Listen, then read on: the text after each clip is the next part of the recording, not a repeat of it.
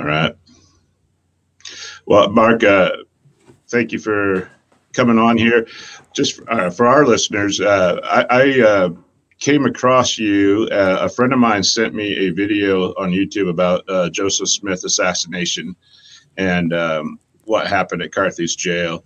You interviewed the producer of that film, and that's right. how I came across Hemlock Knots. I started absorbing some of your videos and reached out to you by email. I think you called me within half an hour and we chatted as you were on the road that day. That's how I came across Hemlock Knots. Um, my background is RLDS, raised RLDS, the, which later became Community Christ Church. Uh, I just attend an independent restoration branch now. Um, for the last few years, my friend Corey and I have been doing an audio podcast, and we have kind of gravitated into the place where we are talking about what the Book of Mormon teaches as opposed to Mormonism, and I use that to cover RLDS, LDS, uh, the whole the whole gamut, uh, and found that the Book of Mormon really the doctrine um, varies from a lot of what the church ended up teaching and doing over time, including priesthood, which I think we'll get into today. Uh, so. Uh, that's that's where we've been at. We've had some good responses. We've had some people that were a little uh, upset at what we're doing as we question some of the things the church has done. I, I know you've probably run into that, Mark, um, in your background. A little bit. Yeah, most people are nice, yeah. but there's a few that, that have a hard time with it. So you're raised LDS, correct? Tell me about Hemlock Knots and how you decided uh, to bring that about. Yeah, so that was an independent study project. I had been ser- researching different topics in church history. I realized I didn't know church history very well about three years ago or so, and then uh, you know, family member had read the CES letter and had a bunch of questions about polygamy, and I had heard some new things um, from that argument. And so I just thought I'm going to sit down and I'm just going to put it all on a timeline. I'm going to figure out what happened and when, so I can so I can tell this guy um, why polygamy is amazing. So it started out with polygamy, but hemlock knots is just any topic in church history, really. And so I was, you know, I was surprised as I put together a lot of stuff and I dug deep into the resources, the original source material. Um, like anybody would, you just start noticing some really, really strange stuff. So I'm like, someone's got to catalog this and and make it easy to digest for people to stumble upon and and just get a starter in um, the lesson of why we should really pay attention to source material. Uh, just for our listeners on the RLDS side, the, the CES letter, if you want to describe that a little bit, it's my understanding there was a, person that sent a letter sent a letter to the a bishop or to one of the leaders of the church, listing out a whole slew of questions they had about the church. Uh, is that pretty much it? And that kind of yeah, yeah. It was the dodgy part of Mormon history, kind of exposed into a tightly packaged letter of, of several and items. that kind of made its way onto the internet. And I, I was it true that it was never responded to um, by the person that was sent to, but I think a lot of people have commented on it. Yeah, I'm not sure. And, and, a lot of stuff in that letter is found dozens, hundreds of places. A lot of these arguments aren't necessarily new, but that one okay. that one made the rounds and it became pretty popular, and so it caused some trouble because you know Latter Day Saint Church historically has has chosen the the method of ignoring things or da- downplaying or you know gaslighting certain topics instead of just addressing them and apologizing and then making amends and moving forward. I think. Um, you know that's what causes most people to stumble is that they're, they're just wondering why does the church try to hide this stuff and that's really where most people get hung up, right? Yeah, I I found some things very helpful on your website. I want to point those out. I don't want to go into too much detail because I really I want our listeners to go and watch them for themselves. But I do want to uh, maybe tempt them or, or, give them just a little bit of a of a preview of things I saw that were fascinating. Number one, Mark, you did a, a great great video on information, and anybody that wants to research church history and understand uh, the pros and cons, the arguments, uh, really need to understand where the information is coming from. Uh, for instance, like in, in our history, we have the times and seasons that uh, is common to both of our both sides of the aisle, LDS, RLDS. That was the periodical during the Nauvoo period, uh, and then we have church history, and then you also have church history. And our right. church history borrows from the times and seasons and reproduces some of that, but that that's you know, people quote and say, well, church history says this. Well, where is that coming from? Well, it's coming from the times and seasons. Well, which person in the times and seasons wrote that? Was it Joseph? Was it Oliver? Was it the editors? Uh, and so even quoting church history or the times and seasons, you really have to get to the source. And then you find out as you've yeah as you've gone into your video is it a first person account you know how many years was it written after it came out or was it a third person account and and so i think that video on you know how good is information is just a, a really great place for anybody to start that's questioning our history yeah, it is. I, I think that's the one that everyone needs to watch first, I think, because they understand how we talk about the sources. And, you know, we'll throw out some tidbits here about latency and, you know, proximity and, you know, bias and all these terms that, you know, if you're not familiar with it, it won't make a lot of sense. But um, that's a good one. Yeah, that's that shows you why we should pay attention to the sources, the quality of the sources, not just what the source says, but the quality of it, you know? that's that was a one point that I took away from that was I think you made the point. There's a lot of quantity. There's a huge amount of quantity uh, that may overrun quality, especially when it comes to polygamy, because everybody likes to chat about something nefarious, right? But when it comes to quality and who was the first person accounts, including Joseph, what did Joseph actually say and write? Uh, you get into the quality of the and just hanging out on polygamy. That was the other video, Mark. You. Uh, you really got into, and you've inter- interviewed a couple other uh, Latter Day Saints that have written a book. Uh, one of them wrote a, written, wrote a book um, revealing Joseph Smith, I believe. Right. And then you had Rob Fotheringham on, who gave a really nice interview. I thought that interview was great. You did with him, where he did some research and found out that polygamy really was maybe a Brigham Young thing and not a Joseph thing. Yeah, I mean, we like to give a, a, a microphone to anybody who's willing to analyze source material. Don't, we don't care what their beliefs are. They can totally mm-hmm. disagree with me. That's fine. Um, you know, they can be in the box, so to speak, or out of the box, or ex-Mormon. Uh, we don't really care as long as someone has the ability to understand the source material and show it and document their work. Uh, we'll let anybody come on the show. That's great. That's great.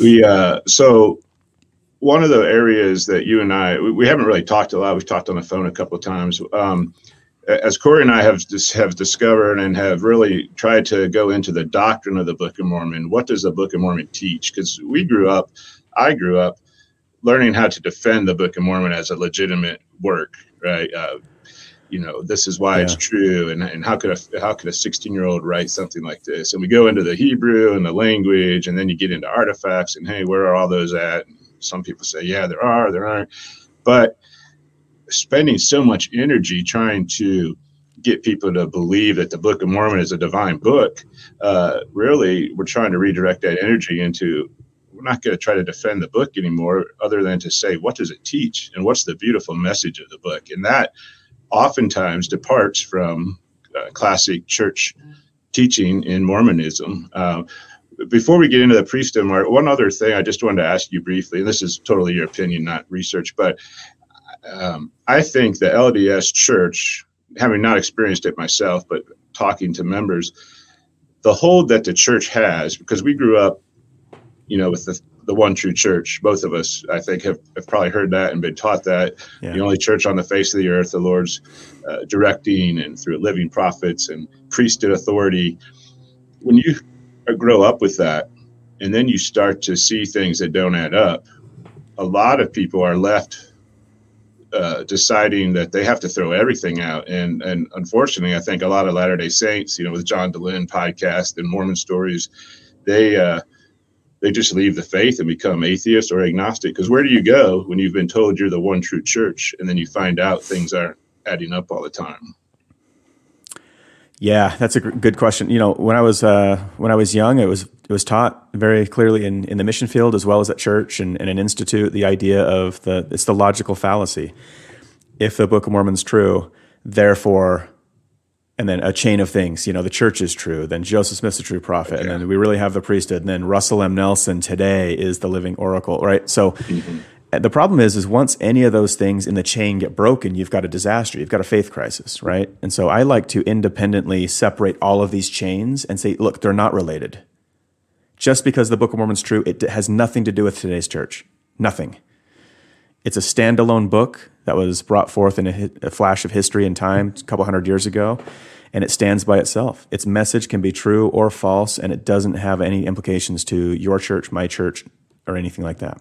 And so we're better off, I think, treating that book independently than we would as a as a facet of any religious group today. I, uh, as I hear from people who do have that kind of faith crisis, um, uh, what I want, what I want to do is just be a voice. Uh, I think as you're doing, presenting information, and have people realize that uh, you don't have to throw out the Book of Mormon or what the church started with, the reorganization started with. That was yeah. the Book of Mormon first. Before there was priesthood and baptisms and anything else, it was trans translate this book. Uh, and so we, we get into the priesthood. I was going to ask you just before we go maybe into the history or what the Book of Mormon teaches about priesthood. Uh, this uh, succession. What do you know about? So uh, you know, our faith was all one until Joseph was martyred, and then you've got any number of splits and breakoffs then. Our church basically hung out until Joseph III was old enough to take his place as prophet and believe that he was the successor. But there were some other people set aside, was there not, uh, as to be the successor of the church at different points in history? I think so. There's some there's some evidence that shows that you know, well, Strang's got his claims right, and then you've got Samuel Smith was believed by many to be the next, you know, Hyrum obviously took over the church, even in Nauvoo um, as president, co-president at least. So yeah, I mean, there's a lot of different claims. I, th- I think who succeeded. David Whitmer at one time. Yeah, maybe. I, think I mean, I've lost track of all the claims. There's probably at least a dozen or so, maybe more, uh, of people just claiming that they were the next of, of kin with, with Joseph and taking over the church. But to me, that's the wrong question. I don't, I don't think it's a question of did we get the right successor. I think it's a question of um, what happened to the church during Joseph's time? Uh, mm-hmm. Why were why were they condemned? Why were they cut off? Why were the saints scattered, smitten, driven, not protected? Why did the Lord not fight their battles? Obviously, you know, there's bigger questions at play besides who took over after Joseph died. Um, that I think are are far more pressing. As I study the Doctrine and Covenants, the Book of Commandments, church history, I see very clear evidence that the church itself fell into deep apostasy even during Joseph's lifetime. I think we both, I agree with that, wholeheartedly agree with that.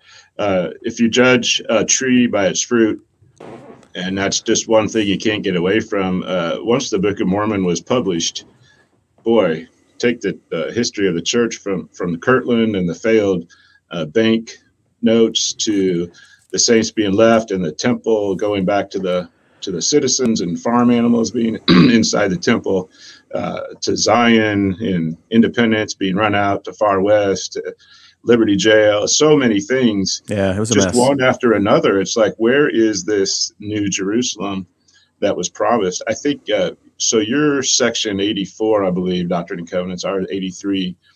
Joseph makes a, a prophecy that the spot for the temple is lying west of the courthouse in Independence, Missouri that's actually two blocks from where I live right now. I live two blocks north of the temple site in Independence. Um, and that this temple would be reared in this generation. Well, the saints were run out of Independence. That temple was never built. There's a there's a community Christ temple now near the spot, but um, it was not reared in that generation, and the saints were were slowly run out of there. Right. Yeah. No I was going to ask. Oh, go ahead. I'm just gonna say never happened. Yeah, it's it's clear that a lot of those promises and things never materialized. Now, whether they will happen in the future or not, that that's up to up to debate. You know, a lot of people think that those are yet to happen still, and that's fine. But you know, we know that during Joseph's time, a lot of those prophecies just didn't didn't pan out. I grew up in Ohio, moved here in my 20s because of the gathering, because we believed that Joseph's concept of the New Jerusalem, spoken of in the Book of Mormon, um, came to be this Zion that they called. And it, I believe they thought they were going to establish it and build a holy city in his lifetime. I think there's enough written that that was their mindset. I think Brigham at once said we were like 12 years into the millennium. Uh, they thought that this was this was rolling forth at that time, and so people lose their hope when they're when they start seeing these things not coming to pass. Well what in the world? Where's the sign? What's why is it you know we're, we're yeah. fighting more than ever. Where is the sign? The lord delayeth his coming you know? That's that's he said yeah. would happen. Yeah well, people, have been, people oh, have been looking forward to the second coming for for a couple hundred years. They've thought it would be in their lifetime. There's patriarchal blessings that say that they were in the 1830s and 40s they said you'd live to see christ coming again. So what that means, I don't know. But you know, we've been in the last days for a really, really long time, and so maybe they weren't the last days back then, right? Yeah. Well, let's talk about priesthood, Mark. This is uh, so I was. I don't think we, I need to make the disclaimer. I we are just we are talking. These are questions that I have heard that my friends have asked. I think we should be allowed to ask these questions without uh, being accused of uh, you know trying to tear down the whole organization. I'm not trying to do that at all, but I do have questions, and I and it was funny in our first conversation we were just kind of kicking around different things that we did have questions on in the, in the church. And the priesthood is very simple in the Book of Mormon. Um, and I, either I brought up or you did, but I, we've talked about with my friends where is the need for an Aaronic priesthood or a um, an Aaronic priesthood post Jesus Christ dying and being sacrificed as the Lamb of God for our sins. There is no high priest, which high priest, that's a word that has different meanings, but the high priests were after the Levitical priesthood. Is that correct in the Old Testament that were doing the sacrifices? I mean, high priest. They, right. uh, yeah, but those guys were not by any means holy men. Um, I think history shows that. So I think there's room if the Lord wanted to uh, establish a priesthood uh, in His church. Certainly, He has every right to do that but it's not so the Aaronic priesthood all of a sudden now has a completely different function than Old Testament. Um, but the question is where where's the word Aaronic priesthood or Melchizedek in the Book of Mormon, and how did these things come to be? So talk to me about what you've kind of researched in priesthood.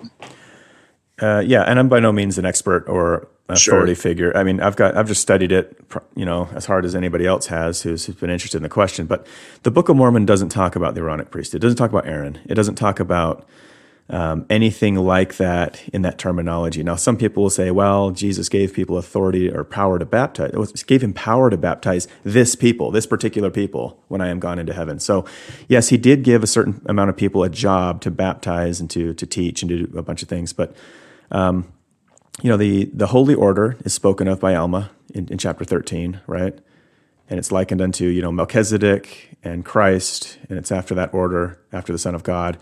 Um, that's the only type of priesthood that I'm aware of that's that's mentioned in the Book of Mormon is the high priesthood, the the real priesthood, I would call it. You know, the the holy order, um, mm-hmm. and that's just sanctified individuals that are that are part of the, the Christ Church. You know, um, there's nothing about Aaron or anything like that in the Book of Mormon, um, and that's okay. But you know, we've also got, um, you know, some of the some of the stuff that comes up is that you've got this timeline. You know, biblical scholar, scholars are, from what I can tell, they're they're in consensus as far as where the ideas came from in the in the Old Testament, where the priesthood of Aaron was established among the Levites, and they were a chosen people. They were independent from the tribes. They got no inheritance. The Levites initially got no inheritance, um, and you read why in, in, Genesis, the end of it. They were they were pretty evil people, um, and Jacob wrote them out of the will. So the JEPD source you see at the very bottom, that's the Old Testament, the Pentateuch as we have it now. That was not compiled until about 450 BCE. And so our Old Testament does not go back to Adam. It does not go back to Moses. It doesn't go back to King David. It doesn't go back to any of this stuff except for around the time of Ezra in the Old Testament. So this is a relatively new conglomeration of writings that came together. And you see that this P source over here came after um, 722 BCE, right? After the exile. And so this is a, a new source, and this P source is the one that's entirely responsible for going back into the story and writing in Aaron as some equivalent to Moses. They say that Aaron is Moses' brother. No other source, the J, the E, the D, any of these other sources that are actually older than P, none of those sources mention Aaron at all except for as an idolater and as someone who rebelled against Moses right?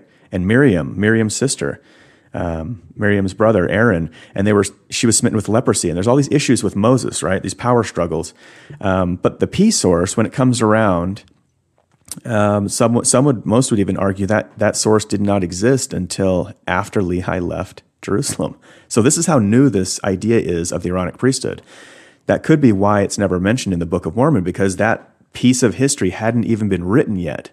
They literally fabricated a story about Aaron, most likely, being um, co-equal to Moses. You know, Moses went up on the mountain with Aaron. Um, Aaron, you know, Aaron's rod had magical powers. Um, the idea that Aaron's descendants were in charge of the priestly duties at the temple and that they did all the sacrifices. Everybody was to pay tithing, and only the people of Levi were to benefit from that tithing, right?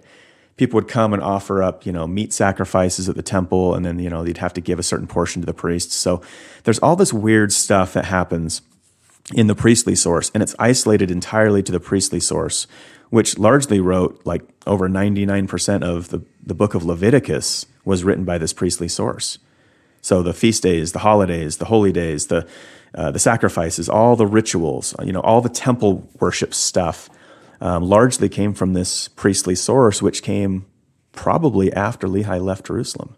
So perhaps written by some of the very uh, the Levitical priests themselves. Or? Yes. So here you have the blue portion. Can you see on the screen the blue? Yeah. The blue portion is the portion of the um, the Pentateuch, the five books of Moses.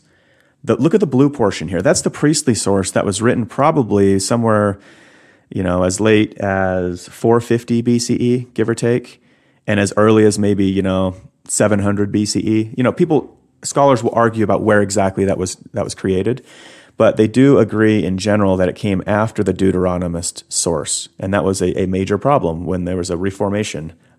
Um, and the Deuteronomists, you know, their law was was kind of added and expanded upon, and and things changed as far as the affairs of the kingdom. So, look at this blue source here. The oldest source is the J source, the red one, and then the second oldest is the E source, the green one.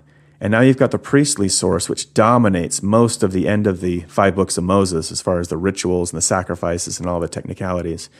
Um, but that's the same source that went in into the book of Genesis and made Aaron a hero.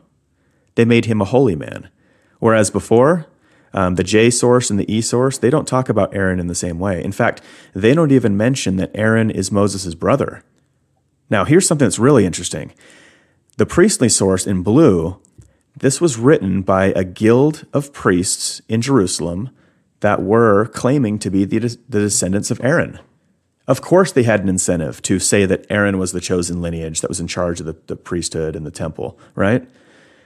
And so these people had everything to gain by changing history to where they were the chosen lineage. But if you go back to Jacob and the records in J and E and, and Jacob's patriarchal blessings in the end of Genesis, the Levites were not looked upon favorably at all. In fact, you know, Aaron was known in those sources as an idolater, built the golden mm. calf, you know.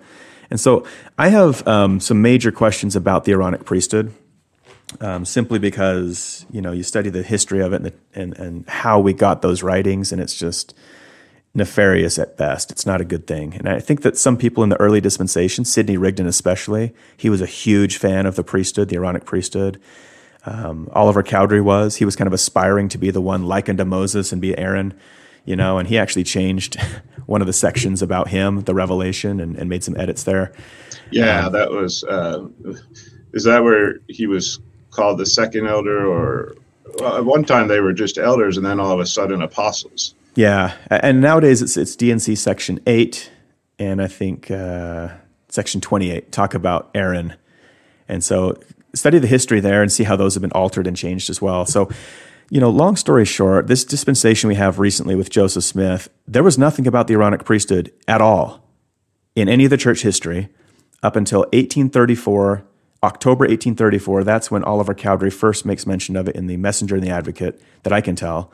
Um, yeah, so let's let's talk about that for just a second. I sure. love this. Uh, I love this this blue uh, that was interesting that last uh, slide you had up there how it's very very much in leviticus but you can see there's it looks like there's little pointed parts in genesis very small that that mm-hmm. you're saying that's where they went in and kind of messed with aaron's history or or made him maybe or at least it's different about yeah. who Aaron was from those sources. And if you read most of the Genesis stuff going into early Exodus, you can see how this P source in blue heavily was obsessed with Aaron.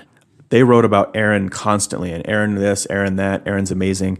Uh, Aaron's the sons of Aaron are you know the chosen one, and I mean it was just self-serving at best, you know. Uh, but all of the other historical writers, they had no idea that Aaron was anything special other than an idolater. Mm. And so they had they had a heavy incentive, I think, to flip the script and to get them in charge of uh, the pot of gold inside the temple. You know, very profitable. This is a theocracy. Remember, political and religious power were associated. They were joined at the hip. Um, there was a lot writing on that. And King David was the one who set up a priest from the northern kingdom, from the lineage of Aaron, supposedly, Abiathar, with a priest from the southern kingdom, Zadok. And those two were running the, the temple um, and the rituals, the, the collective rituals in Jerusalem during you know David, Solomon, and beyond. Before we talk about Oliver and Joseph uh, and the priesthood being restored, I just I wanted to point out uh, it's fun for me when I hear of something like like the word faith to go back into the Old Testament and try to find the very first usage of that word and what exactly did it mean and and how has it morphed over time, you know, with our language today. Uh, and so I, I went back and was just looking up. I thought, where where did we first hear of priesthood? Well, in the King James version, uh, it's first me- mentioned uh, in relation to Melchizedek. Melchizedek was the king of Salem, which became Jeru Salem or Jerusalem. New Salem. Uh, yep. Yeah. So he was actually a king and a priest, uh, two roles because Abraham, you know, paid tithing to Melchizedek. Uh, but in the inspired version or the Joseph Smith translation, um, there's a reference to the priesthood in Adam and, and in Genesis in the inspired version it's 545 but it says all things were confirmed unto Adam by a holy ordinance and the gospel preached uh, and a decree sent forth it should be so in the world until the end thereof and thus it was so there's although it doesn't use the word priesthood and really not, neither does the King James uh, uh, it was a a holy ordinance of some sort given to Adam. Now that's only in the Joseph Smith translation, so yeah. uh, that's the only thing we have to. That's not in any of the JP older nope. versions of the Bible. None of it. So that's totally hanging your hat on Joseph and what what he uh, put into there, which is which is fine, but just that's it's not in any of the older manuscripts so far that have come forth. Well, yeah, I mean, if we want to get technical about what Joseph Smith taught in the JST and in the Book of Mormon, um, Aaron was not Moses' brother. Aaron was a Levite. Moses was of Joseph. He's a Josephite. He's not even a Levite. So if we want to get technical, JST Genesis 50, verse 29, it says that, and by this name, Moses, he shall know that he is of thy house, thy Joseph of Egypt's house. For he shall be nursed by the king's daughter, all this stuff. And then 2 Nephi 3, which has similarities to JST Genesis 50, also confirms that Joseph, I mean, Moses is of Joseph. He's not a Levite. How can they be brothers, biological brothers? The only thing in the Bible that talks about Aaron being his brother is um, something about thy brother Levite. So um, in Exodus 4:14 it says, "Is not Aaron the Levite thy brother?" Why would God call Aaron Aaron the Levite? He's specifying a specific Aaron. He's not saying, "Hey Moses, Aaron your brother." He's saying Aaron the Levite, which is like don't you think Moses would know who his own brother was if God was brother like, "Hey, another mother"? yeah. Well, yes. I mean, there's some strange stuff in this story. It's really, really bizarre. I'm 100% convinced, though, that Moses and Aaron were not siblings, um, and there's a lot of biblical consensus on this. Um, I mean, you can look up all kinds of articles here, right? Contradictions in the Bible, number 95 on this site is Aaron Moses' brother Levite or his real brother? And they go into all this stuff. And so even biblical writers, um, biblical analysts and scholars are are seeing these issues. It's not just me with a conspiracy theory. Like 90 something percent of, of historians and biblical writers who understand these scripts and where they came from, um, archaeologically, you know, historically, they see 10 times more about the Aaronic priesthood problems than the Latter day Saints are willing to accept you know that's fascinating and and of course the book of mormon speaks to these problems on the title page which i think was just a summary of what you're going to have in this book by moroni but the or by mormon but um, it says that especially in First Nephi, the third chapter in the RLDS. But you know, these verses are all going to be different. But you can Google the phrases and find the scriptures easy enough. It talks about uh, the plain and precious parts of the gospel uh, being restored. It also says the Gentiles stumble because the words went forth in purity from God, and and then uh, was corrupted by the great and abominable church, and many plain and precious things were removed. Um, and we don't really know exactly what that is, but this this is this could very well be pointing to some of those plain and precious things because then where does the priesthood go and how does it morph and change over time uh, according to what God's original uh, plan was for it. Uh, so the Book of Mormon so then you have to ask yourself a question. Well how much do i rely on the book of mormon and the priesthood as opposed to what was set up in the church? Uh, because you really have to take it at its word that that there are people stumbling because of what has been removed. And the purpose of this was to restore knowledge uh, for us so we would not stumble. Well, I, I, right. obviously they're stumbling today. So you really do have to take the Book of Mormon at its word. But I think as a church, we keep trying to bring in uh, extra curricular stuff and make it fit. And that's where uh, people start to have these faith questions. Totally. Yeah. Especially like, as you pointed out, the, when, when the main Christian world with the internet and everything now so much research and it's moving so fast when the main christian world brings these questions up. Uh, it's it's just too easy to say, well, God did it through Joseph. He's the prophet, uh, and then you know, yeah, you can't that. the history. Yeah. Yeah. Right. And, or just an appeal to the Bible. I mean, Joseph Smith said, I, I found it impossible to settle any question by an appeal to the Bible because people interpret it so so many different ways, right? I mean, yeah. if you want to look at, you know, the Book of Mormon even it even challenges at least with hints, it's not definitive, but it even challenges the idea that Joseph, uh, that Jesus would come through Judah, you know, through David. Um, you know, here is Second Nephi three talking about how Joseph truly saw our day. This is um, Lehi talking. He obtained a promise of the Lord, and out of the fruit of his loins, Joseph's loins, the Lord God would raise up a righteous branch unto the house of Israel, not the Messiah, but a branch was supposed to be broken off. And so he he's saying, I'm not talking about Messiah's branch being broken off from Joseph. I'm talking about a different one that would would be broken off and risen up. So I don't know. I mean, we we've got the genealogies of even Jesus Christ in in Matthew. Luke and Matthew yeah. that that kind of give lineages to supposedly Mary, but also Joseph, which wasn't even the father of Jesus. I mean, he was kind of a caretaker for Mary. And so we've got all these issues that we just need to keep studying, keep reading the book with open eyes, keep studying the words. What do these words actually say? What is the Book of Mormon trying to tell us in our day? Is it trying to help us unravel some of this false doctrine that we're drowning in right now, even among the Latter day Saints?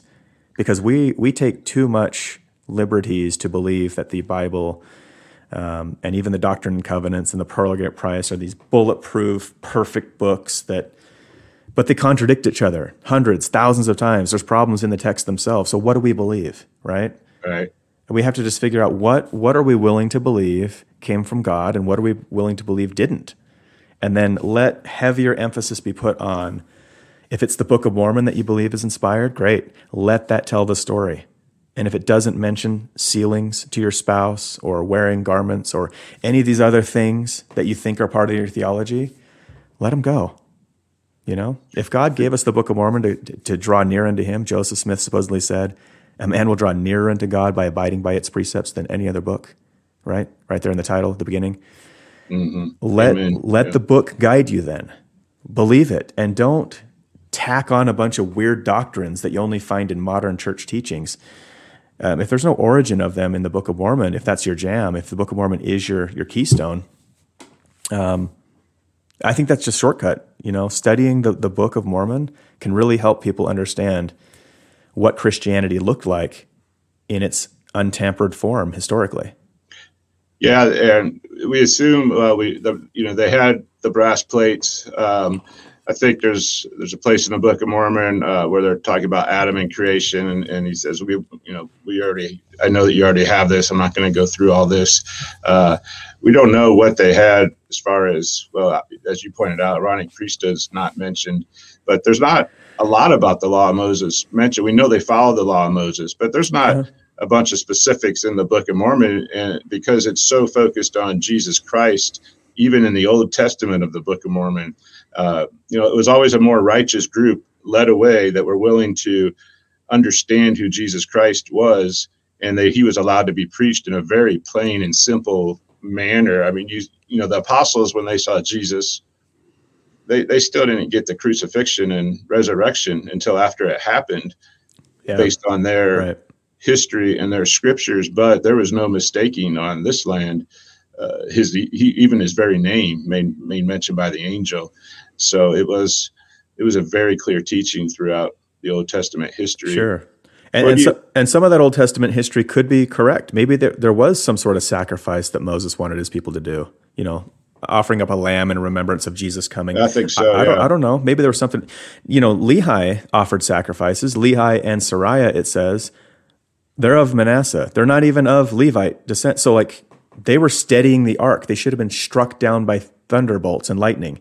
You know, I mean, so like they, according to the law, they should have been stoned because they're offering sacrifices unworthily because they're not of the Levite descent. So if we're going to cling to this Aaronic priesthood nonsense and, and, insist that it's a thing from God, then why do we have Lehi disobeying the law given regarding who can offer sacrifices and who can't? Now, people would say, well, you know, uh, Zoram was a, a Levite, and they're just pulling answers out of their backside and making stuff up. But um, it doesn't say that Zoram offered sacrifice. It says that Lehi did, and he's of Manasseh. So, whatever the Aaronic priesthood was, I assure you, Lehi had no clue how it worked. And God seemed to accept his offering, right? Mm-hmm. Do we really think that God would give just a certain lineage the ability to worship him in the temple? No. Where, where's the precedent for that in any of the Book of Mormon? You got Lamanites going to the Nephites to preach, Nephites going to the Lamanites to preach. You've got people flip flopping from different groups of people and and God's not a respecter of persons, black, white, bond, free, male, female. It doesn't matter to him. Why would the Levite idea of them being the only ones that go in, this, in the temple worthily, why would that fly for anybody who understands even the least bit about Jesus Christ and his character?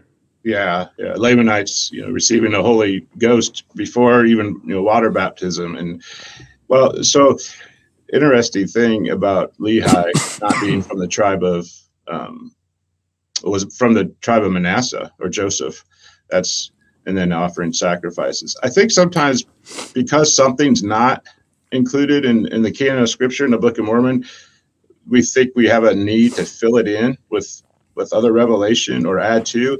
I think sometimes the fact that it's not there says a lot more than the fact that it is there, as if this isn't. I mean, God easily could have made it a clear cut case if there was all these offices and things going on in the Book of Mormon. The yeah. fact that it's not there maybe shows that there's way too much importance placed on certain things that that needn't be. I mean, not saying yeah. they didn't have the the Old Testament sacrifices. It's just not focused on as much. It says they fulfilled the law of Moses and, until Jesus came. They were they were practicing that. Yeah. But they admit they admit that the whole purpose of the law was to point people to remember that Christ was going to come. The law was about Christianity and teaching people that hey, remember that Jesus is coming soon, right? And so, um, and, and, according to Alma, you know, Jesus was the last, the great and last sacrifice, right? I, I, Even a God would be offered up in sacrifice, and that and that goes into the Hebrews seven idea of like you know the last high priest, right?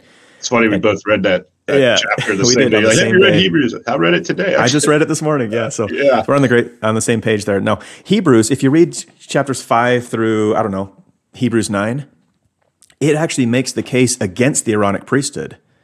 You know, everyone's like, oh, well, Hebrews 5 4 says, No man taketh this honor unto himself, but he that is called of God, as was Aaron, right? Uh, as was is italicized, meaning they added that in later on. And so, you know, technically that could be written, read several different ways. I mean, it could be read technically, if, if you want to get into the word order and, and what was, you know, made into the English translation later on no man taketh this honor unto himself, as did Aaron, except he that is called of God. I mean, uh, that could be the way that it was originally written. I don't know. Um, but then you've also got, you know, Hebrews is making the case that, look, if perfection comes from the Levitical order, from the Aaronic priesthood, if that's part of your path of progression, you've got Melchizedek, who is a high priest and who obtained God. And yet, he was born, Abraham came to him to get his priesthood. And Levi wasn't even born yet. Levi was still in the testicles of Abraham, so to speak. Mm-hmm. So the idea that it comes from the Levitical order or the Aaronic priesthood as a path to progression or a path to godliness is absolutely ins- absurd. Mm-hmm. That that priesthood didn't exist when Melchizedek was around, and he obtained heaven. And then you've got the argument made also in Hebrews where why was it necessary to raise up Jesus as a great high priest and he wasn't even of the Levite lineage. See what I'm saying? Mm-hmm. God skips the Levites and the Aaronic priesthood in lots of different examples. it's not necessary for these people to have it. That's interesting. So when so when priesthood uh, is comes about in the restoration, you know, we have offices. We have teachers, deacons, and priests as members of the Aaronic priesthood, and then we have elders as the Melchizedek high priests, 70s apostles. Uh, the word, for instance, that word deacon, from what I've understood, and there's a great resource if your listeners aren't aware called the Bible Project out of Salem, Oregon. They have tons of videos, cartoons. They, they are so oh, yeah. well studied in They are good. Yeah, yeah you know, uh, I've learned so much about the Bible from them. Uh, as a matter of fact, just a caveat, an interesting thing that came up is that when Jesus came and dwelt with us, the real truest translation of that means he tabernacled with us. The only place you find that oh, word oh, is in the Book of Mormon that that Jesus took on a tabernacle of clay. It's not. I thought, well, that's got to be in the Bible. No, it's not in the Bible. It's in the Book of Mormon, which was oh, so. I, I, see those nuggets all the time, which is really yeah. cool. But anyway, cool. they pointed out like that word deacon. It just it meant servant. It wasn't a official office. It was something that the apostles didn't have time to do uh, wait tables and things. They so you, you have to wonder how did something like deacon, when people see what that originally was, then morph into a a quote priesthood office. Um, and then word and then the yeah. word teachers, I've always questioned. Like the Book of Mormon had priests and teachers. Was that a was that actually an office, or were they ordained to teach the people the gospel? I don't know. Yeah, I mean, there were people out teaching the doctrine of Christ all over the place in the Book of Mormon. That's okay. That doesn't have to be a priesthood assignment. Like we, we're just taking LDS theology today and and applying it to the Book of Mormon. Let the Book mm-hmm. of Mormon speak for itself. There were people that were set apart and, and commissioned to go out and to teach the gospel of Jesus Christ, to nourish with the good word. You know, Moroni chapter six talks about that, how these people were taken and their names were recorded and they were remembered and they were nourished with the good word of God. They met together often to fast and to pray, um, speak one another with about the welfare of their souls and stuff like that. So the, the first couple of verses of Moroni 6, though, they talk about how deacons, teachers, and priests were baptized. But they didn't baptize anybody except they first came forth with a broken heart and contrite spirit. You know, like you had to actually be ready for a full baptism in order to be even dunked by water, according to Moroni.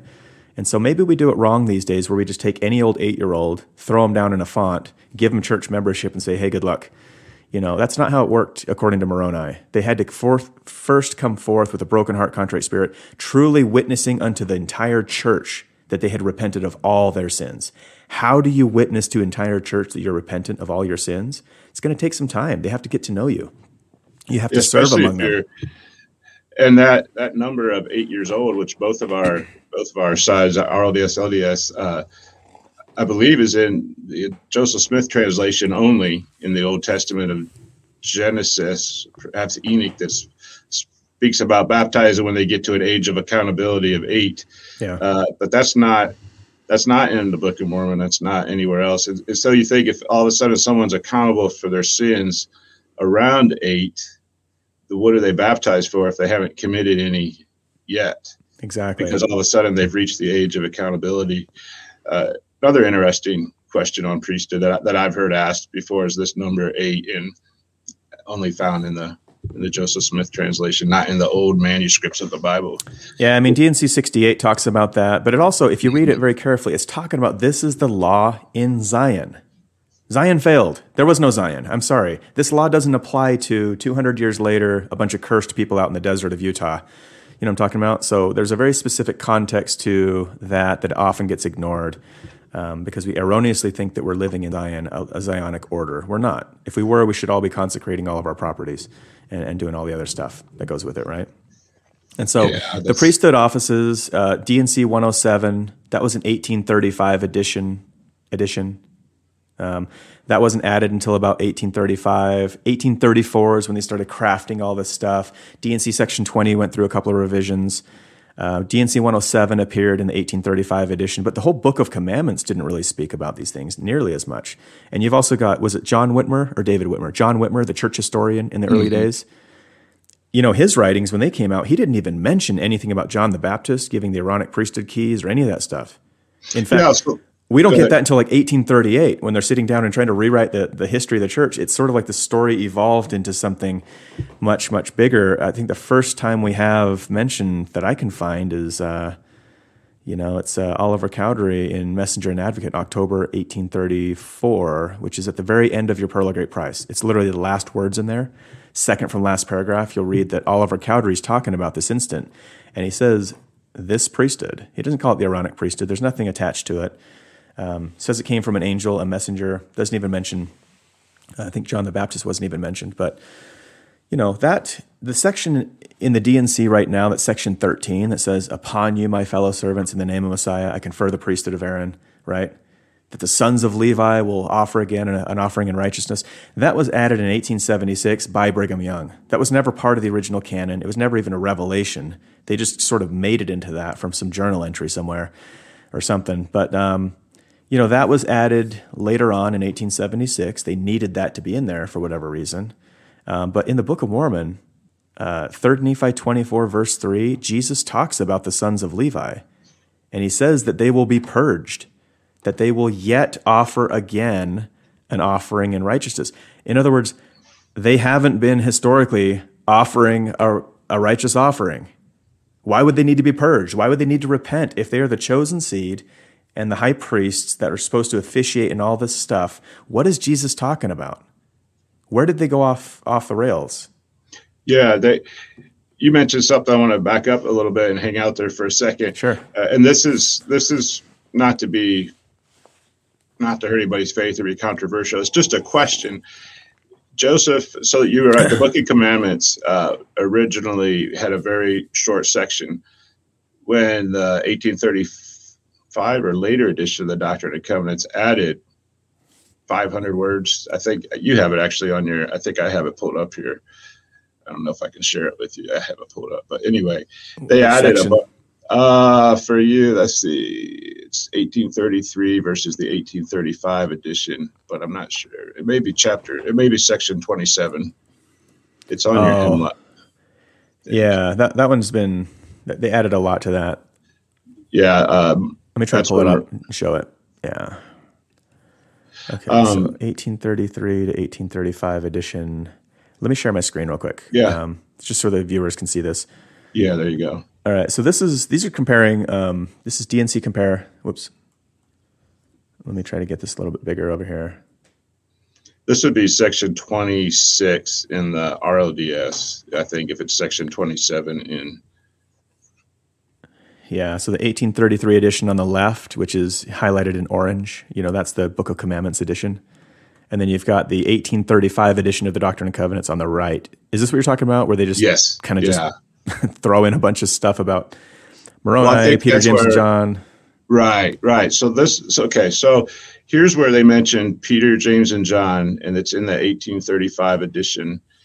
Uh, but this happened supposedly happened in 1828 or 1829, before the church was officially organized.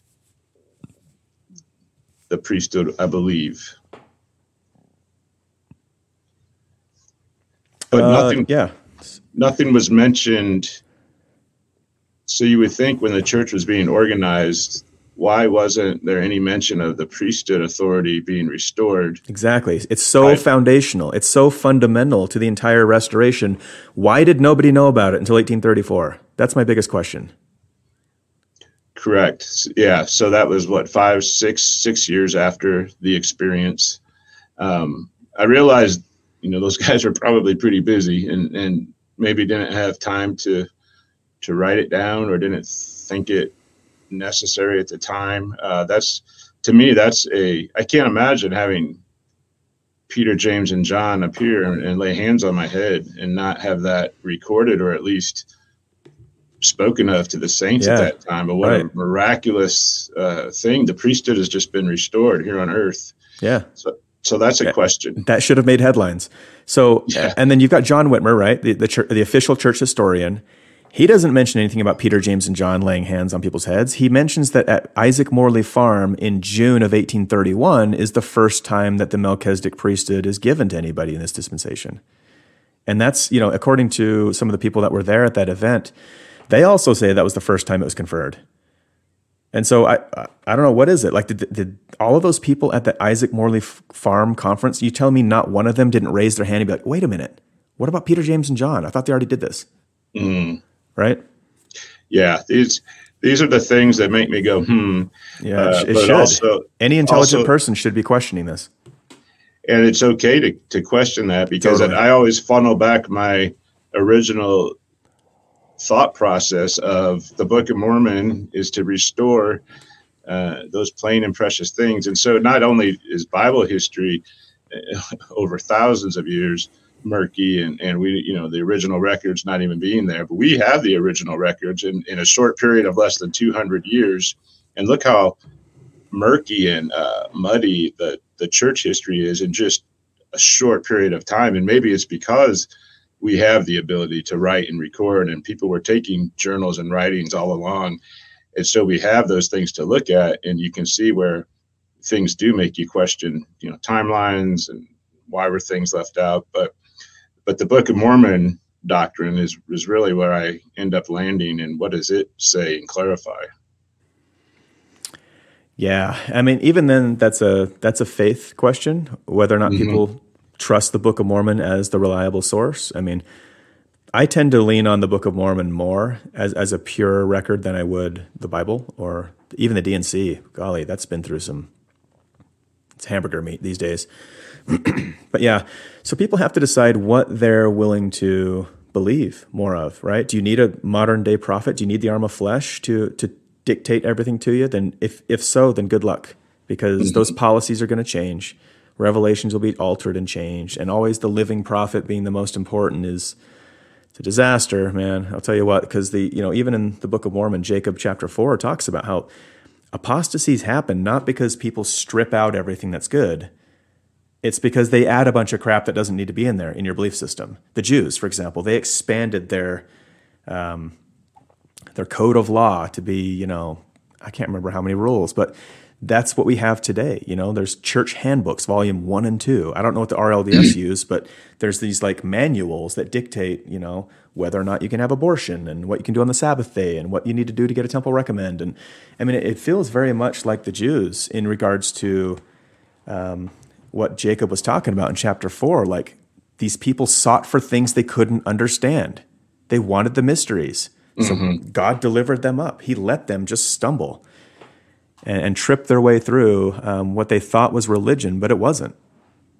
I wondered, many um, when it says plain and precious parts being removed, if that meant literally cut out or just removed because so much was added around it that you can't see the simple, you know, for the for the trees. It's it's. Uh, I'm finding those simple things in the Book of Mormon more and more that we're just hiding in plain sight because I have to deprogram from uh, a lot of the extra extraneous stuff that surrounds it.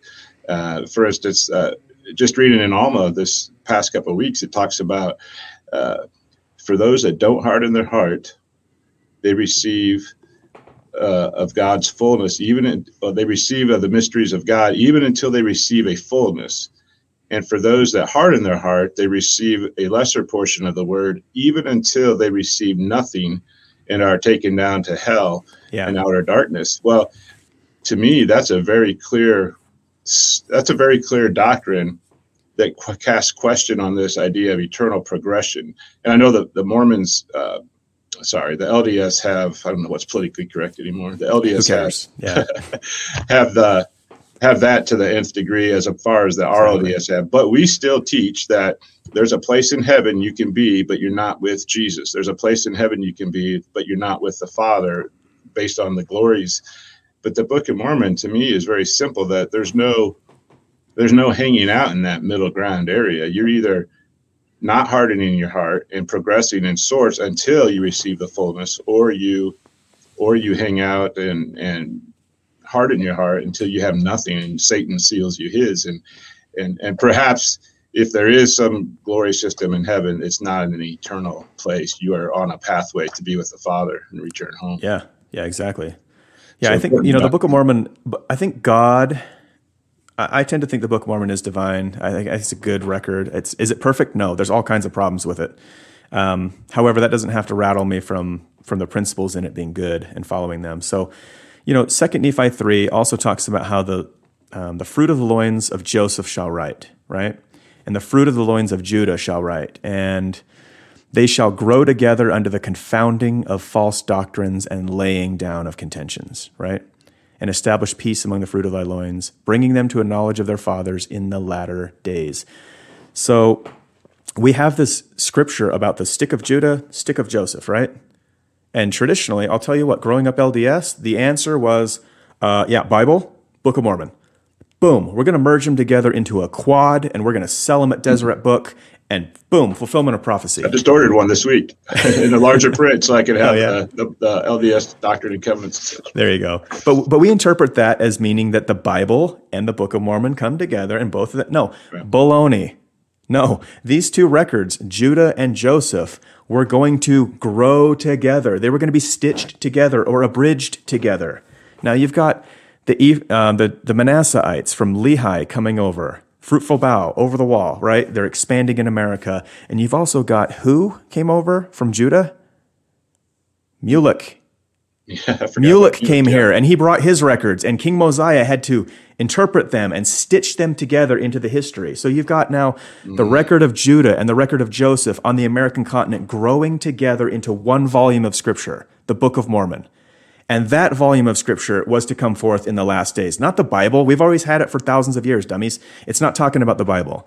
It's talking about a new record where the Judah record and the Josephite record would be stitched together and they would grow together to the confounding of false doctrines and to laying down contentions. Remember, Jesus said, No contentions among you. This is my doctrine of Christ, guys. Very that, simple. Doctrine. That's the book that God threw in the last days as a Hail Mary to us because he knew that by the time that 2000 something rolls around, the scriptures, the religious interpretations, the histories will have been Frankenstein and altered to a large degree. He knew that we were in trouble.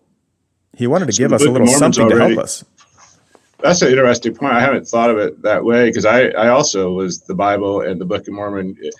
But so you're saying it's already been stitched together, Joseph and Judah, through the editors and writers of the. Yeah, Mormon and Moroni were called to bring these records together, I believe. Mm-hmm. Now we can debate all day long about the stick of Judah being the Bible, but you know, you and I, you and I know by now that not all that stuff was written by Judah. Correct. Uh, the priestly source that I just showed you is written by Levi. So how is that the record of Judah? It's not. Mm-hmm.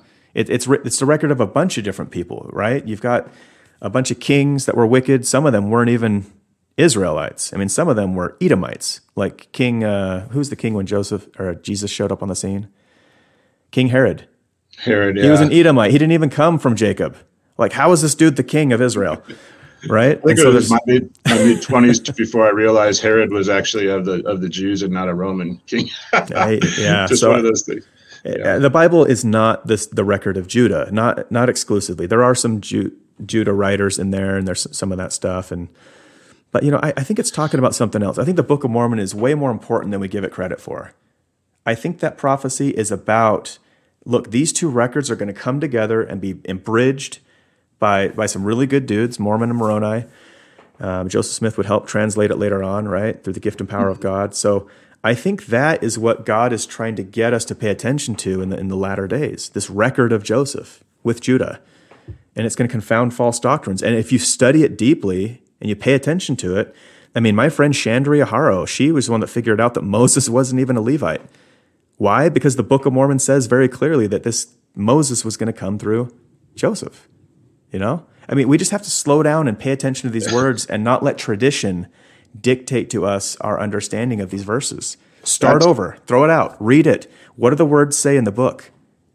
You know, such truth where you just said slow down. Uh, that's that's a that's slowing down is also yeah stepping back from traditional thinking and and just having a clean thought have a, a clear thought what the words are actually saying and the stories being told. That deprogramming is so hard. I can't imagine it is yeah. your background uh, lds like i said i don't have that life experience but as much as i think we st- started this out at the beginning as we were also told you know you're the one true church we pretty much everything bad about the religion was offloaded onto Brigham in our culture, and and you know happened out in Utah or on the way to Utah, and, and Joseph was clean as as could be in this this this perfect restoration, and I think. Oh, I heard it said on one of the interviews, coming from the LDS side, everything that uh, it was the exact opposite. You know, oh, this is an RLDS source. They're just trying to make Joseph clean. You can't trust it. You know, he practiced polygamy and, and those things. So, yeah. uh, anyway, so and you, you and I both know that both of our histories have been jacked with and tampered with, right? Yeah, but your focus on you know what was going on as Joseph was alive and as it, even you know two years, months after the church was officially uh, restored or or set up, how quickly things have happened. So another one of those things that we had, I don't know if we're wanting to leave uh, priesthood yet, if you had anything else to add on that, I wanted to bring it up. Oh, you can keep going. Um, yeah, because I had I have another question as far as priesthood. I hear a lot in well, it's in the Doctrine and Covenants from both of our our sides, but the word keys. I I went and looked in the Bible, priesthood keys you know, if you just think about what that word means for a minute, a key is something that unlocks a door so you can open the door and get through the doorway or into another room. You're, you're that's what those word keys are. So I thought, where does it talk about this in relation to priesthood? Well, the Bible mentions it, the word keys, only three times. Uh, one of those is in Matthew when Jesus gives the keys of the kingdom of heaven to Peter, whatever that meant and tells him whatever he binds on earth will be bound in heaven. And then in in uh, sealing power. Yeah, it's sealing. So that's a different word for us and you. Yeah, sealed in heaven. The real sealing power, the about the ability right. to command the elements and command the angels, not husband and wife being stuck forever miserably together. You know. Yeah, and so then the other time it's mentioned is in Revelation, where it's talking about the keys to hell, that Jesus uh, has the keys of hell and death. And of course, we, we believe he descended into hell to preach to the, to the spirits in prison. The Book of Mormon, the keys are mentioned one time, and that's uh, they got the keys from Laban so they could get the plates. That had nothing to do with, with priesthood. Uh-huh. So all of a sudden, we have this restoration of priesthood, and it seems like everybody and their brother is showing up with a key to something. Got to have a key. Got to own that. You know. and I wondered why so heavy. Uh, and I, so in the LDS, I've heard it referenced like the husband has the priesthood keys. Is that is that something real, or is that a? a oh yeah, people talk about that that weird stuff all the time in LDS culture. What what what what does it have in your culture? Uh, I, I, don't even know. I mean, I don't call it my culture anymore. These, uh, sorry, yeah. they're not my people. Um, I mean, some of them are. I love them. I care about them. They're good folks. They're trying to do their best, I think, um, but they've been just victims of just not finding out for themselves. They're, they're relying on the arm of flesh, and that's why they're cursed today. Everybody is. I was too. I mean, I still am. I'm still unraveling false doctrine and false beliefs every single day. And if you're not, then yeah, you're going to be settled on some some false things. But so they talk about keys. Um, they say stuff like you know the president of the church has the keys to revelation, um, the keys to priesthood ordinances in the temple. That sounds Levitical, doesn't it? Um, but also, you know, a husband has the keys to preside over his family and to receive revelation only in regards to his family.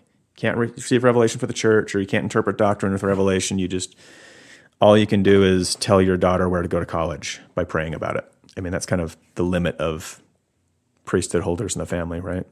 Okay. Well, a couple things that stick out to me is in regarding to the to the keys is uh, the RLDS section 83. It's 84 for the LDS. is a, a, scripture that I've heard quoted so many times, and it says, The power of God is manifested through the ordinances and, and priesthood.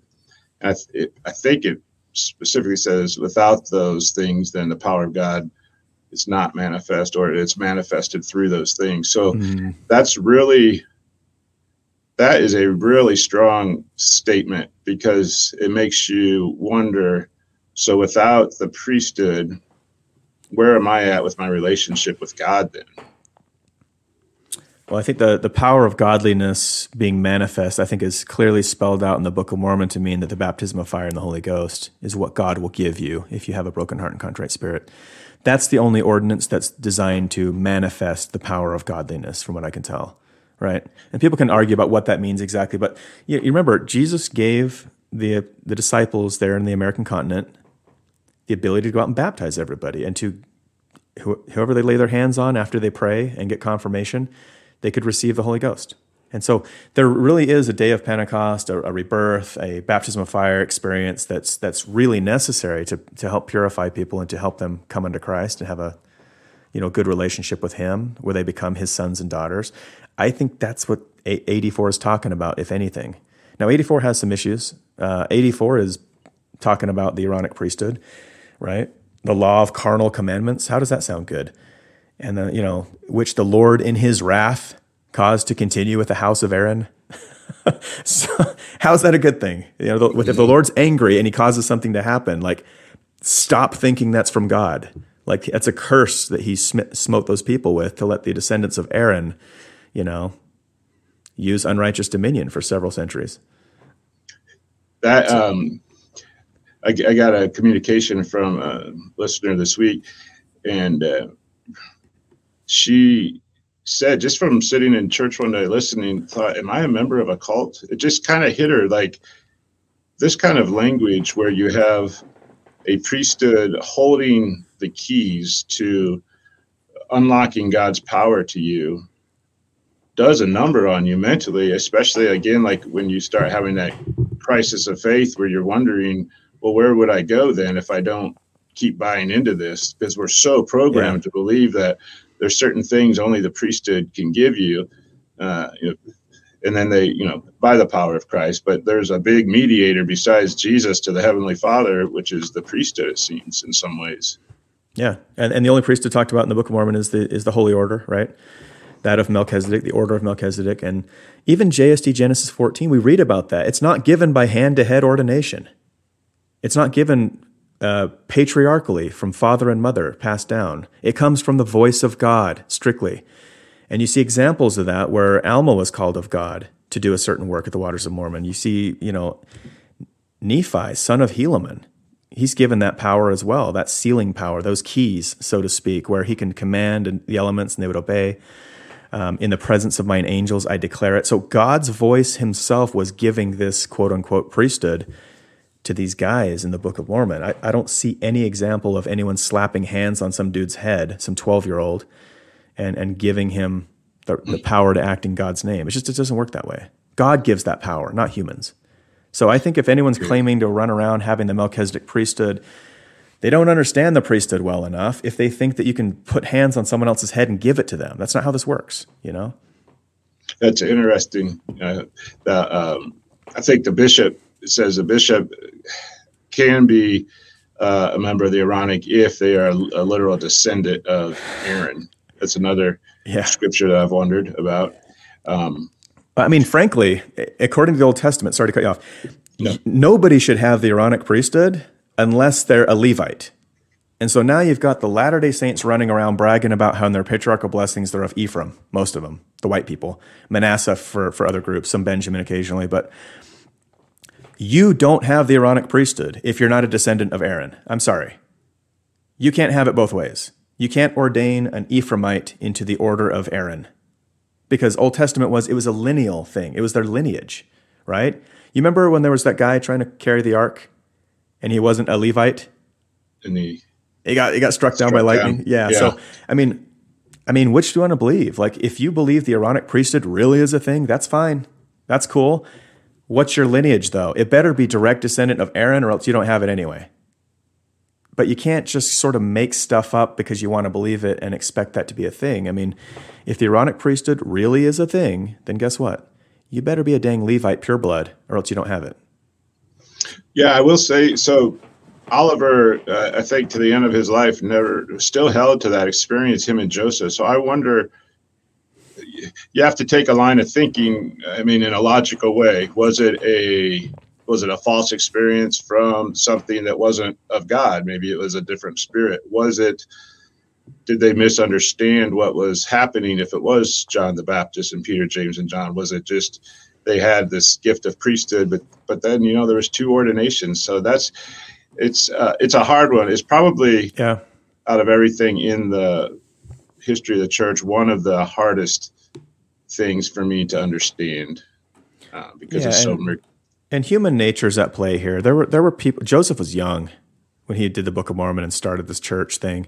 kids. They were just kids. They were, yeah. Uh, uh, Sidney Rigdon was a little bit older, and he was, you know, he was a, a Bible scholar. He was probably the most educated as far as the Bible went. But, you know, Sidney Rigdon had a lot of influence on Joseph and, and others, and you know, he was trying to put stuff together and convince Joseph that you know we need Aaronic priesthood, and you know, here's how it was in the Old Testament. So I think Joseph could have just either delegated or bought into some of the stuff, and I, think his education was, his understanding was probably evolving too. Um, and that's okay. I don't fault him for writing revelations that talk about some of this stuff that's demonstrably false these days. It's okay. I, I don't think most of this stuff in the Doctrine and Covenants is the bulletproof Word of God type stuff. I think a lot of it's inspiration. I thought a lot of it has some really good stuff in it. But you just have to look at all things together and just just be smart about it. You know, if any of you lack wisdom, let them ask of God. Right? Wisdom is mm-hmm. what we're after. It's not yes and no answers necessarily from prayer. It's you know if you need someone else to tell you what's true, like sorry, like you're you're not going to get very far in your knowledge, right? Yeah, yeah. I wonder if looking back on whatever experience they had, if it was, if it was then morphed through their hindsight into maybe something different, since it was a number of years before reported. Um, that's that's one line of thinking. The same as the the first vision. Um, Yeah. I don't know if you studied. Yeah, I'm sure you've The 1832 first vision, like Jesus appeared. That's it. Yeah, Um, which is similar, terribly similar to, in a good way, to uh, the Jared, the brother of Jared, seeing the finger of God, Yeah. which was which was Jesus. It's consistent. Um, another thing, the baptism uh, or uh, you know, lectures of faith very clearly state that that God is uh, the Father is a personage of spirit, that Jesus is a personage of a body. Uh, this that was removed from the from the Doctrine and Covenants later on but Yeah. that that makes you go Lectures on faith is another question, right? So, I mean, the Book Yeah. of Mormon, the Book of Mormon theology is that Jesus Christ is the Father. right You can study very that clearly until you're blue in the face, and there's no other conclusion you can come to. Now, when most people are like, wow, well, then why is Jesus praying to himself? That's weird. Well, look at what the actual prophets who knew him are saying about him. They- They're saying that God himself would come down among the children of men and he would do this stuff, right? And then he would, you know, rise back up. So, I mean, LDS theology has morphed into a lot of different things that are contrary to the Book of Mormon. And that's okay. I honestly think that, you know, I believe, and many people that I study with believe that there was a condemnation and a, and a curse put on the saints early on, scripturally. Now, 1832, 1834, they argue about when it happened exactly, but in 1834, they changed the name of the church and got rid of Jesus' name. They became the Church of Christ, or the Church of Latter day Saints, excuse me. Um, and so there you've got a major, major problem with the church. Like they've changed the name of it. They've gotten rid of the Church of Christ, or yeah, Jesus Christ's name. And in D&C 109, which is in, in our script, our canon, that's the dedicatory prayer for the Kirtland Temple, Kirtland Meeting House. read that yesterday At the end of it, the last couple of verses in there, Joseph Smith is begging the Lord to put his name back on this people. Where did where did the Lord's name go? Like uh, they're obviously condemned of sorts. They're in trouble, and you can kind of see that Joseph's pleading to get them back somehow. Um, and so, keep in mind these priesthood ordinances, the Aaronic priesthood story, uh, how to ordain priests, de- deacons, teachers, elders, all that stuff. That was largely an 1835 D&C edition. Now, they could have been They could have had liberty to just set up the church however they see fit. There's a lot of things that the Lord says in the Doctrine and Covenants where this phrase is used it mattereth not.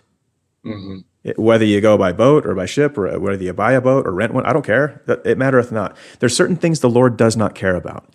This could have been one of those things where after the condemnation happened, they could have just been left to their own devices to ad- organize a church and a people the best they knew how. And so, yeah, they could they could say, "Hey, teachers, priests, deacons, this is how it works." They could outline section twenty, section 107. They can have all these revelations about it to try to help the people understand it. I think that's okay. I, I think right.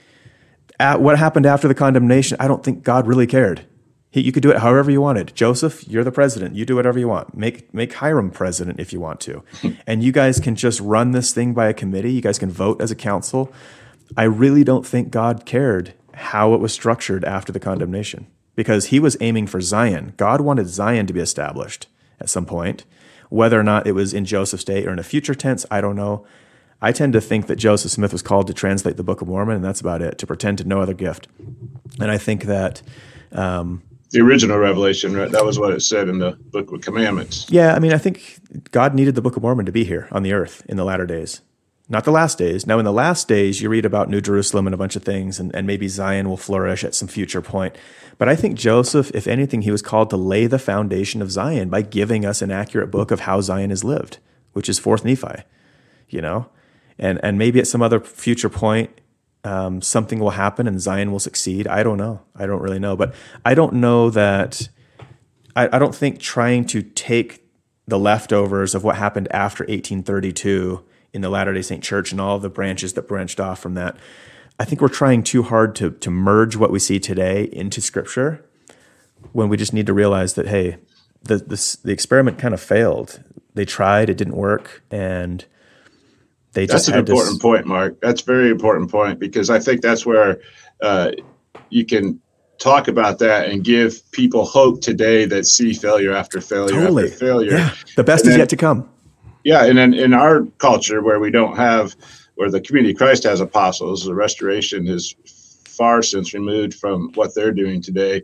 Uh, it's it's about who has priesthood authority. You know, we, we have different groups here in Independence, all based on who's the legitimate successors to the church who's the prophet who has the authority and it's always trying to stuff the, yeah. the 1830 model into today and get back to that and it's doesn't like, fit i don't think that's how the church is going to be restored jesus says he'll take the gospel from the gentiles and take it back to the house of israel and then if we you know if we straighten up and, and are seeking god with all of our heart we can assist them in building uh, the kingdom of God here on earth.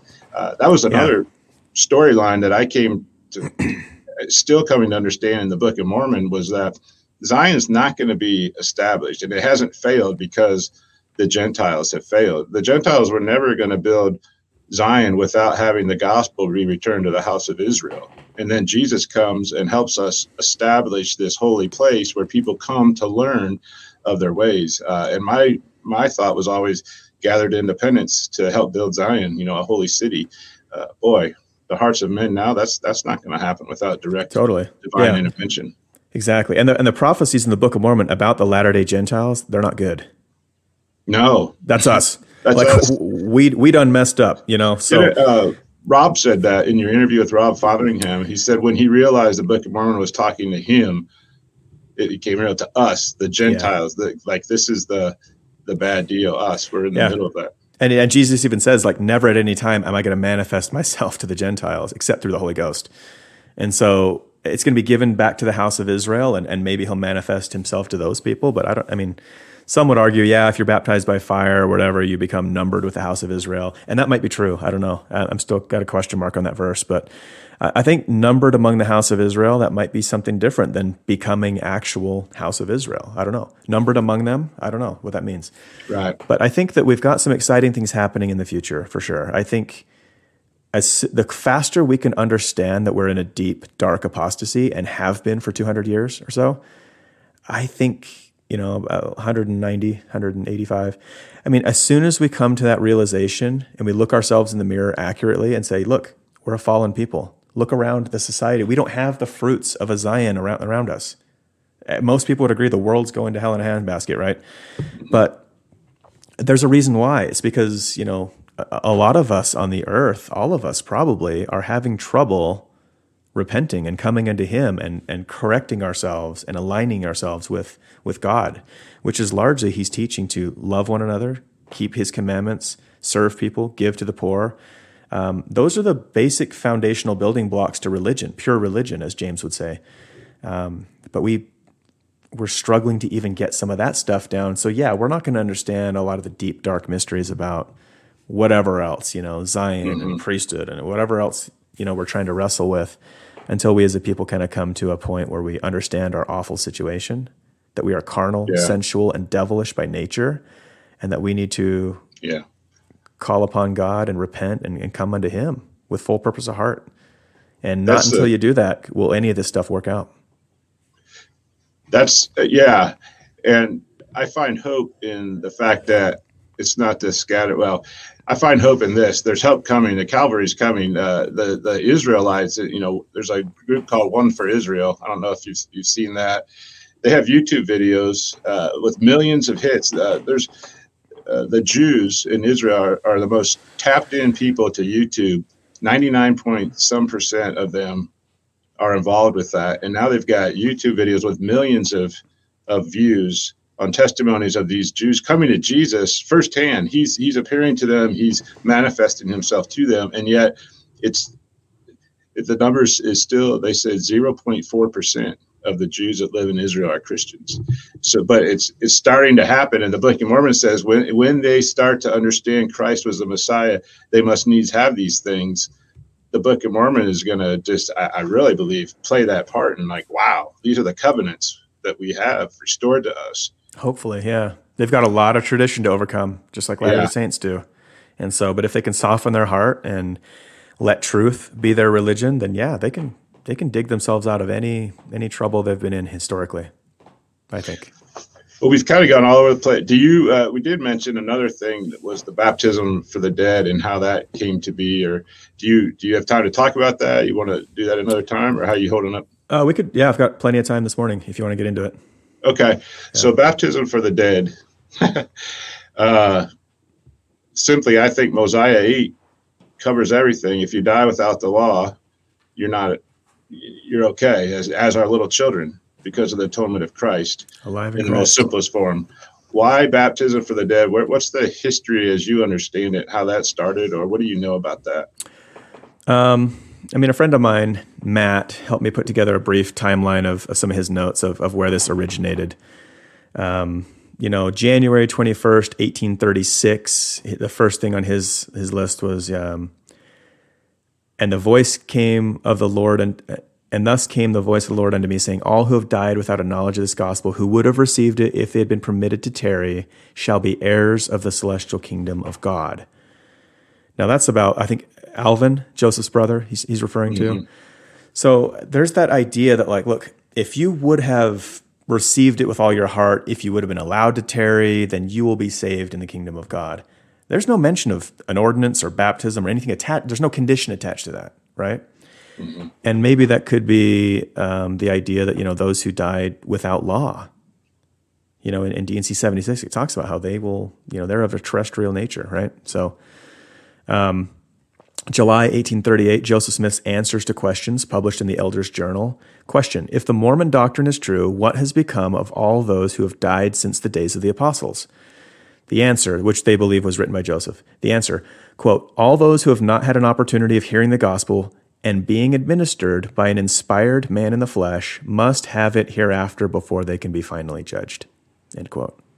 So there's that little snippet. That was July 1838. As you can tell, this is much, much later on in Mormon theology, long after the apostasy, long after the the condemnation and stuff like that. You know, the Kirtland period, the Missouri War era, the Nauvoo period. You're seeing a, a high evolution of doctrine into stuff that was just not Book of Mormon at all, right? Yeah. Nothing in the Book of Mormon about baptisms for the dead. Um, in fact, there's a lot of stuff about the atonement itself that suggests that um, it's impossible. Like you can't do that. Like you can't be baptized. I mean, even D&C's 22 says all, something to the effect of, I'm going to paraphrase it here, but A man can be baptized a hundred times and it avails him nothing. Right? Except, you know, you got to enter in at the gate, which is the baptism of fire and the Holy Ghost, which is the full baptism as Nephi taught in 2 Nephi 31. Born of the Spirit.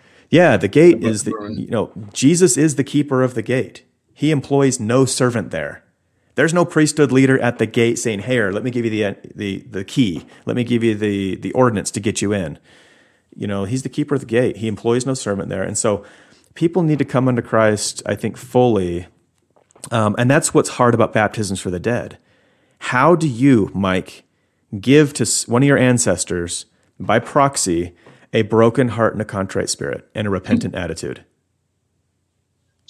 Yeah, show, a- show me how, and I'll believe in baptisms for the dead. But until you can figure that part out of it, the heart and the condition and the repentance side that's necessary for any of this stuff to work, that's just another dead work we're doing in the temples. We're running on the treadmills and wasting our time there, as far as I'm concerned. Because baptism, even Joseph Smith said, you might as well baptize a bag of sand if it's not done in view of the remission of sins or the baptism of fire. Bring forth, yeah, fruit meat for repentance. Yes, uh, yes. And I don't so, know how to make spirits do that. Uh, yeah. So my understanding, uh, I guess, from of course the RLDS never embraced this doctrine, and once again, I, I believe Joseph gave the revelation, or um, it's it was removed from our doctrine and covenants and was in the appendix for a long time, and then taken out. I think it was section 107. Um, but how? Uh, well, you can't even even the laying on of hands for the Spirit. I think has been referred to as the baptism of the Spirit, and I don't I don't know that that's necessarily hundred percent. So you, you you receive the gift of the Holy Spirit uh, when you're confirmed or have the hands laid on you in symbolism of the baptism, but that's still you have to have a broken heart and a contrite spirit.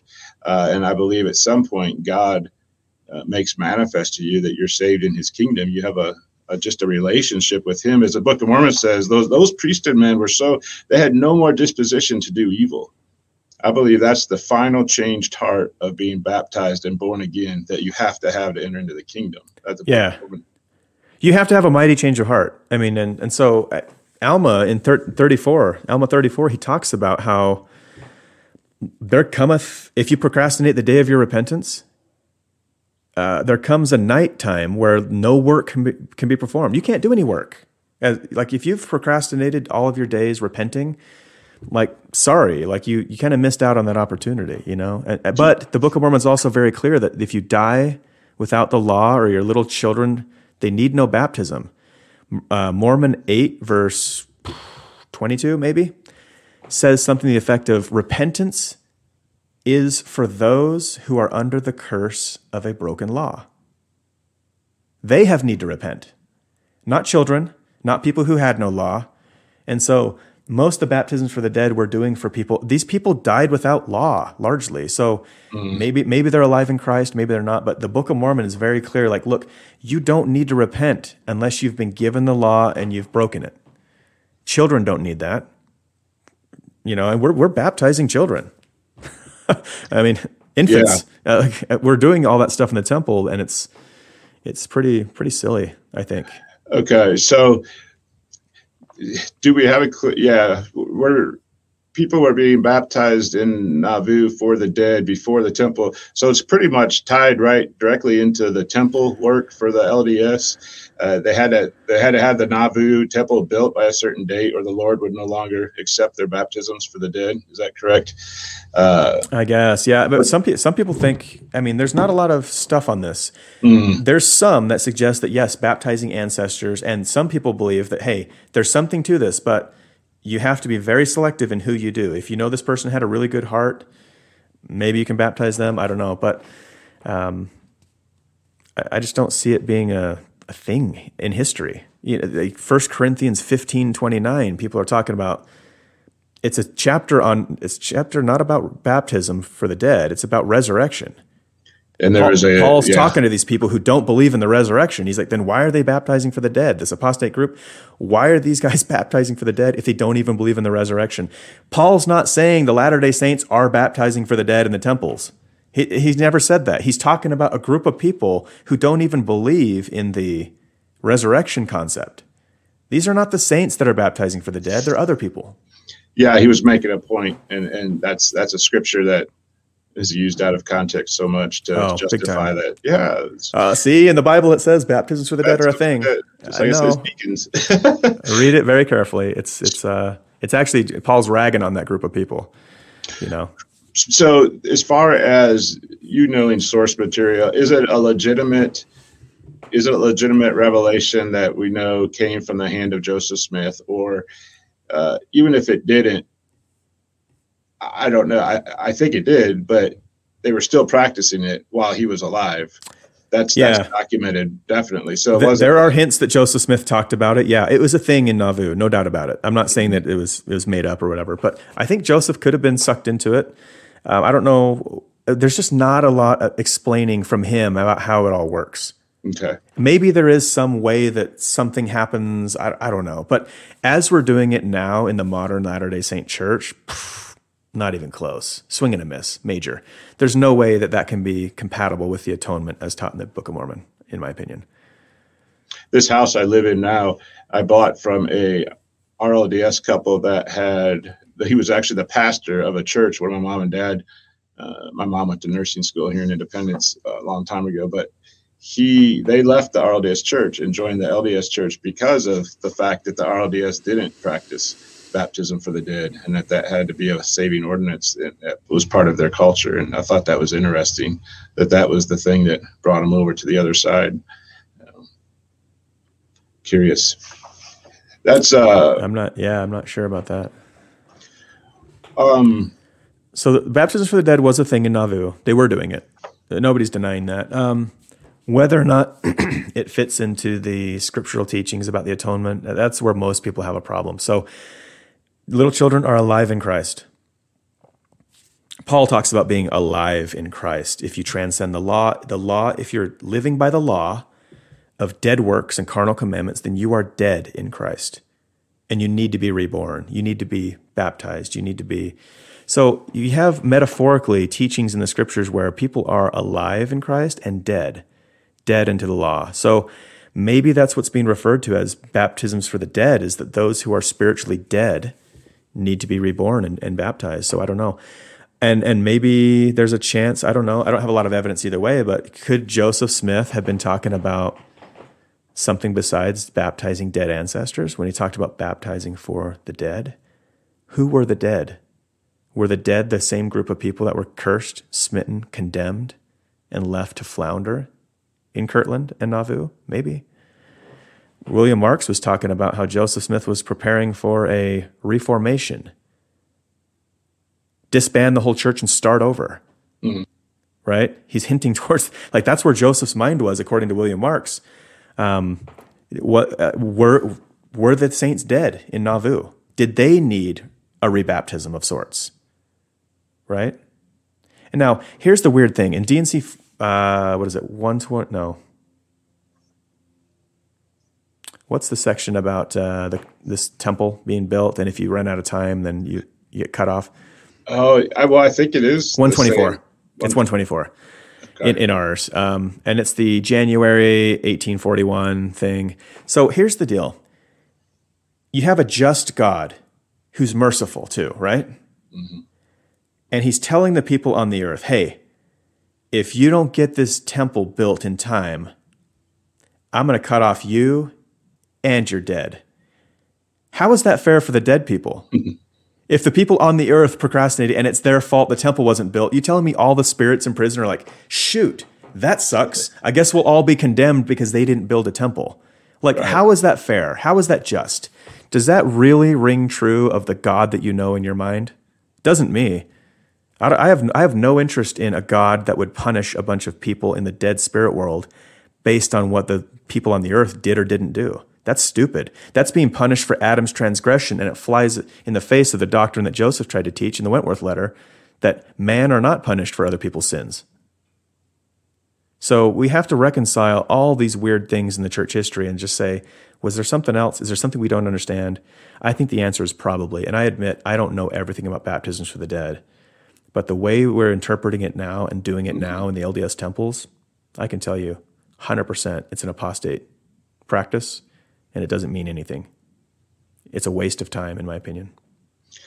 Uh, probably won't get into it here today, but the temples is an interesting topic, I think, to um, to maybe discuss sometime if, if we get together again. But um, well, Mark, I appreciate your time.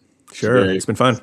Thanks for being so accessible and uh, actually responding to an email I sent. Uh, anytime, anytime. And so, I, want, yeah. I, want, everyone that's listening to this to know that I, I don't know everything, but I do wake up every morning and try to study this stuff and understand it better. So ask me in a month or next year what I believe, and you'll find some differences and it'll evolve. And so I'm just trying to learn as much as I can. And uh, I, but most of all, my ministry is mostly about teaching people to slow down, analyze the teachings, study the doctrines out before you snap it onto your belief system. Be careful what you let in right? Mm-hmm. Because that's how apostasies happen. It's not because of unbelief and people not believing what's there. Most of these apostasies, I think, are happening because people are snapping on a bunch of false beliefs to their belief system with no filter. And we're not the first. Uh, the restoration is not uh, unique. It, through the history no. of, of existence, people have truth and they leave truth and they add to truth. That's the history of the world. We talked about the Old Testament. The Old Testament right. was it, the problem came because people added a bunch of stuff to the story. Not necessarily they came in and took a bunch of stuff out. I mean, they did that mm-hmm. too. But it's really we got to be careful what gets added to our belief systems. That's where all the damage happens. That's where all the distractions happen. That's where the idolatry happens. Um, yeah, I think the church is to support people in their walk with Christ, but uh, when you start adding on traditions, you have this man-made tradition as a church, and you have to walk through that door to get to Jesus and and my ministry or, or my interest is reading the doctrine of the Book of Mormon that was brought forth in this miraculous day for this time, and trying to uh, have that be my door to Jesus. Those those that Jesus that's revealed in the Book of Mormon. It's not even the book. We've too long have defended the book. Who that Jesus is. Um, yeah, it brings me closer to He's that. God. Yeah, yeah, Zeezrom, right? Are you telling me that that the son that the Son of Man is the very eternal Father? And and Amulek says, yes, that's what I'm telling you. exactly and what I'm telling you. before the bar of Him and the Father and the Holy Ghost, who are all one God. Just like Moroni, just like uh, Abinadi, just like Nephi taught before they were changed in 1835, where they scribbled it out and changed the it. Son of yeah. So it's just very all, consistent. All, all, the Book of Mormon teach, teachers, the prophets, were, were in agreement on that one. Yeah, everyone. At least until their words were changed. Yeah. Yeah. So. Well, hope for the saints. The words of God are true. Yeah. Uh, and mankind likes to muddy it up. But sure, just just be good, so, to, be good, to, each other. Be nice to yeah. each other. Go serve people. You know, be nice to each other. Uh, stand for truth. Learn the truth. Um, use the Holy Ghost and, and and the tools that God's given us to try to figure this mess out the best you can, and you'll be okay. I think God knows what, what condition we're in. He's going to be merciful as long as we do our part and we stand for truth. You know, D&C talks about how those who loveth and maketh a lie have the same fate. So whether or not you made the lie yourself and are responsible for the lie that you believed, it doesn't matter. If you love the lie, you're in the same boat as as the person who made the lie. So we need to be That's careful. nice nugget there, Mark, to end Thanks. with. Thank you. That's very good. Hey, uh, until next time, if we do it next time, maybe. Uh, thank you. I so okay. enjoyed your time today. Thank you, Mike. Appreciate you having me on. Bye. See ya.